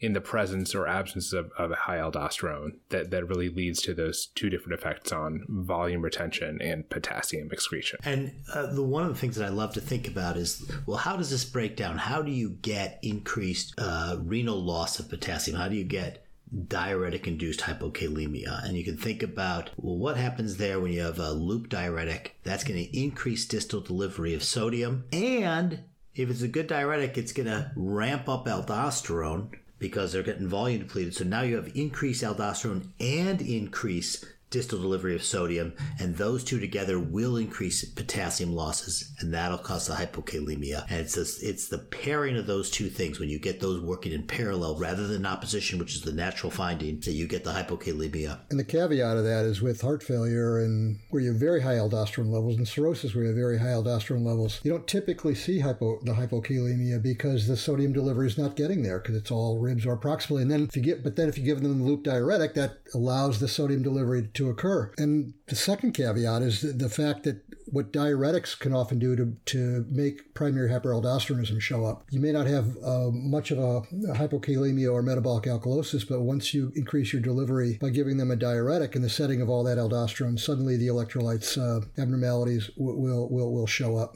But clearly, secondary hyperaldosteronism does not give you those electrolyte disorders without, without a diuretic. So, a little just circling back to the aldosterone paradox, I had always taught that just the way that you've outlined it, that it has everything to do with distal delivery and aldo- and the presence of aldosterone, and that works for me. And I loved it, and I love to talk about how sometimes aldosterone seems like a sodium retaining hormone and sometimes like a potassium secreting hormone, but it was all about distal delivery. And it turns out that nothing is left to chance. Just as before, when we were hinting with ADH and potassium, if that's a thing, because it all depends on whether Ang2 is on or not. Not just because Ang2, uh, angiotensin 2 causes proximal reabsorption of sodium, but it actually limits K loss in the principal cells. So if aldosterone is on independently because of potassium stimulation and without Ang2, then you can have potassium secretion. Whereas if Ang2 is on, that will stimulate sodium reabsorption in the sodium chloride cotransporters and block K secretion. Yeah, and I think one more thing about the paradox is not just having to do with like distal sodium delivery. I think that it has to do with like aren't like WNK kinases involved in this as well. So I think that there's there's there's more regulation rather than just like distal sodium delivery. It's kind of um it's all regulated in the cell too by these WNK kinases. I think that Ang2 affects the WNKs a little bit as well. So. Yeah, you're talking about the potassium switch. Oh, uh, I'm sorry. Yeah. No, no, no, no, no. Sorry. What you're saying is correct it just has this name. They call it now the potassium switch in the distal convoluted tubule to regulate the sodium delivery. We'll probably have plenty of time to talk about it in future episodes. I think that's a great idea. Future pushing as much as we can to future episodes is what we need to do now. Okay. Low salt diet will increase our sodium channels from 100 to 3000. I think he's already given this fact. I think this is a rerun. I mean, I love we're that only fact. we're we're only 6 chapters in he's already re- done running doing reruns. Very concerned about Dr. Rose here. And then he actually goes to this. I love this logic chain. He says that when we see uh, patients that have high aldo levels, we see three effects. We see increased sodium potassium ATPase, we see increased potassium channels, and we increase ENaC channels. And he walks through a logic where he says, what is the driving factor? What starts that is increased ENaC, that that's the first factor, and that he uses studies that look at amiloride and that they're able to block the subsequent changes. And so that the aldosterone seems to focus on the ENaC channels increase sodium movement inside the cells, and that has downstream effects that increase your sodium potassium ATPase and the and the potassium channels. Uh, so that was I thought that was interesting. And then he switches from our principal cells, which we've been talking about, and he goes to the intercalated cells. And he has this quote. He says, The effect of aldosterone is permissive in hydrogen secretion since there is little evidence that acid base balance directly influences aldo release. Anybody have a thought there? I never really spent a lot of time thinking about it. I was thinking of it always as a, a potassium and a sodium handling issue, but we certainly see metabolic alkalosis frequently when you have increased aldo levels. But he thinks it's a it's a permissive effect here. I drew myself a little picture on, on in the book where I have a potassium going into the alpha intercalated cell. For every potassium that goes goes in, you can actually get a proton that comes out too. Mm-hmm, And so I think that kind of exchange helped me get an understanding of what I thought was going on in acid base level. How accurate that is, I'm not sure, but that's just kind of how I'm rationalizing it here. And then he says the extra renal effects of aldosterone. He points to the salivary glands, the colon, and the sweat. And we kind of see classic aldo effects at all three of those locations where you get increased potassium in the fluid, in the sal- in saliva in the response to aldo, in colonic secretions, and in the sweat with decreased sodium. And we see that in our dialysis patients that become constipated, A hundred percent. where they, um, they their their ability that's their one extra renal because renal's gone way of excreting potassium actually kicks in and they they can become hyperkalemic. Now I haven't it's more of a story than I've actually seen. I, I've had this happen at the VA. So I had a patient who underwent a colectomy who was an ESRD patient, and it's like the day after the colectomy. From that point on, he needed daily dialysis to figure out what to do with his potassium until we made a bigger change for him. And so that that definitely made an impression that that the colon can be a big potassium excreting nephron when you really need it. Letty, you like to talk about the colon as a big dumb nephron. Any thoughts there? The only thing I'm thinking of, and I don't know if we're going to talk about this later, is just how much the bowel uh, does play a role in this because we talk about uh, all the time in patients who get started on an ACE inhibitor or some other RAS blockade and then they develop hyperkalemia, but they're anuric. And sometimes I think that we forget the role that the that these the intestinal also and, and the colonic uh, um, uh, channels also contribute to the hyperkalemia, and that it's not just um, in patients who still make urine that uh, with uh, on dialysis that you could see hyperkalemia, but this is uh, really important. Agreed. A clinically important finding. Sorry, I think there was a paper years ago where they treated dialysis patients with licorice to manage uh, hyperkalemic events. I vaguely remember reading it was KI or C. I don't recall the, the details, but I, re- I recall reading, and it was all about promoting uh, colonic secretion of potassium in anuric patients. Okay, that's a weird flex, but okay. Yeah, yeah. okay, licorice, sure. Okay, go for it. Before we leave aldosterone effect, um, I think the one thing that's really come to the fore in the last couple of years has been the actions of aldosterone on cardiac remodeling. And again, we're a renal physiology podcast. I don't want to take us too far away from there, but the way that cardio- we see cardiologists push spironolactone is probably not driven by its effects on blood pressure or its effects on potassium, but really probably due to effects that aldosterone has directly on cardiac myocytes and hypertrophy and inflammation. And the thought is that somehow spironolactone or eplerenone have these magical anti-inflammatory effects that block those effects that are really important in advanced heart failure. Well, I think we're uh, we're about to enter an era where we have uh was finerenone is the name of the drug, right? And this is this the new fancy non-steroidal aldosterone antagonist and this has nephroprotection and they're currently running a trial to look at cardioprotection and it'll be interesting i mean I, we'll see if it's positive but that's a an interesting role and i gotta say i do have a conflict of interest there i should say i've, I've been a um, advisory board for Bayer So we recorded this quite a while ago, and the study that I was referring to that showed nephroprotection was Fidelio, and the summer of 2021, Figaro came out, which showed that the drug hit its endpoint for cardiac protection. So finerenone has both nephroprotection and cardioprotection in patients with diabetes. But we know that spironolactone is part of that uh, guideline directed man- medical therapy for folks with heart failure with reduced EF. And so And eplerenone, andiplerenone, and eplerenone, it but I- I never think- gets the respect it deserves. I think until we get evidence of non-inferiority or superiority from these newer agents, I think those spironolactone and eplerenone agents are really going to have a real anchor role after your ACE inhibitor, after your volume status management, after your beta blocker, really being in the in that next spot for heart failure with reduced ejection fraction. Okay, control of the release of aldosterone, two primary stimuli, angiotensin 2, which is our volume trigger, and direct stimuli by plasma potassium. He mentioned very specifically that the aldo starts to rise as your potassium rises above 3.5. I was kind of surprised that it was started at such a low level, and that both of these triggers act at the zona glomerulosa to promote the conversion of cholesterol to pregnenolone, and then also from corticosterone to aldosterone. So there's two points of control there. Yeah, this was this was the part that I also got really excited about the zona glomerulosa cells. That these are the most potassium sensitive cells in the entire body. So if you think it's a cardiac myocyte, you're wrong. This is the potassium sensor that really fine tunes the potassium management, and that there's this potassium channel called the TASK 3 channel that really seems to be critical in setting the the potassium set point. And then he mentions two other minor stimulants. He says ACTH is a minor stimulant of aldosterone release. And then he said that aldo is also stimulated by hyponatremia. And I just put a question mark on that because I thought that was interesting. And he does emphasize that both those are relatively minor. The last thing on aldosterone is aldosterone escape, which is a really important concept.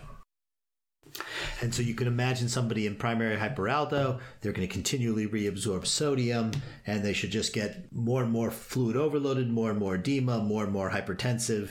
And he says, no, no, no, that's not what happens. Once your weight crosses about three kilograms, you get this phenomenon of aldosterone escape, which is a spontaneous diuresis. And it was interesting. He points to some data that tries to isolate where in the nephron this diuresis happens. Where do you get this natriuresis? So you're going to get the spontaneous increase in urine output, but you get continual potassium secretion. And so that seems to isolate the natriuresis to not in the traditional aldo sensitive area. So it seems to happen somewhere proximal to that. Um, and he says he states that it may be regulated by ANP. Is this like why you get pressure natriuresis? Yeah, like, it's supposed. I, mean, I think it's. the same I think it's the same thing here.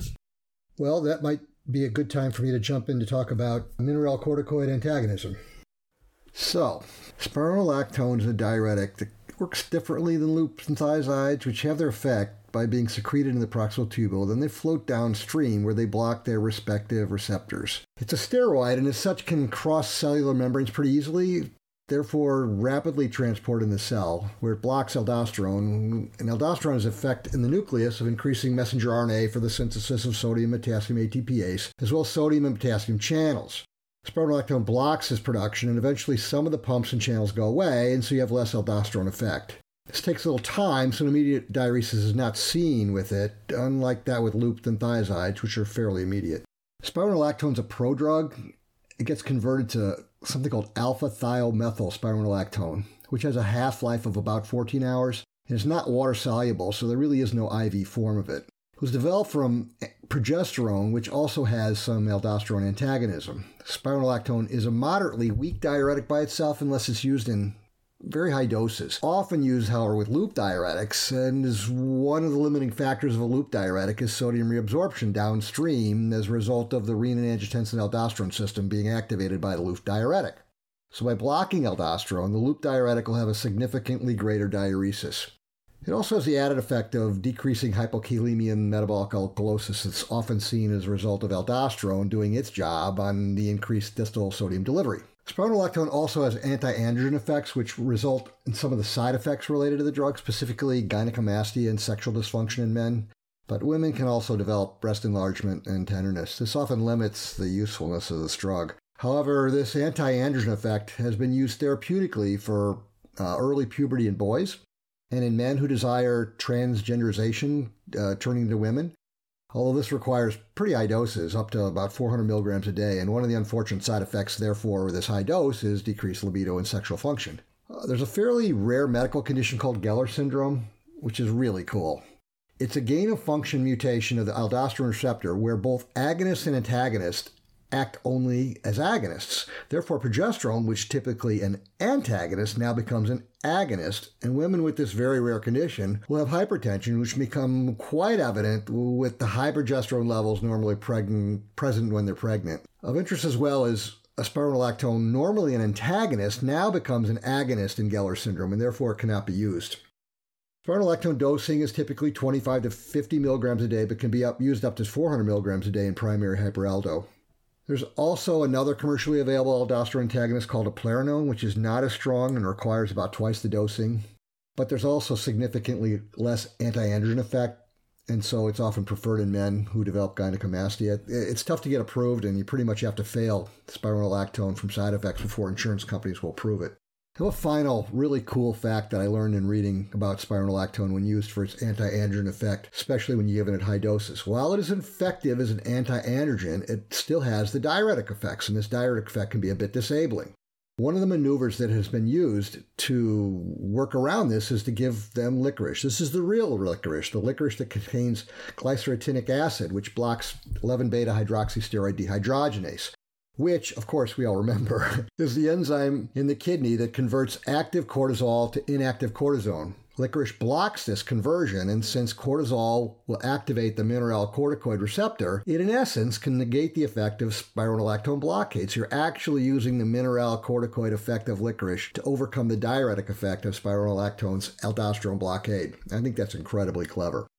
I'll finish by saying I believe as a diuretic, spironolactone is underutilized, especially when we're using combination diuretics in relatively diuretic resistant patients. I find it especially useful with a loop diuretic where you get a huge increase in diuresis and with the added bonus of significantly minimizing the hypokalemia and metabolic alkalosis. Okay, guys, it's late. I'm going to call it for this for this episode. Are we cool with that? I just want to. Yeah, can I just yeah, say one yeah. thing? I'm sorry.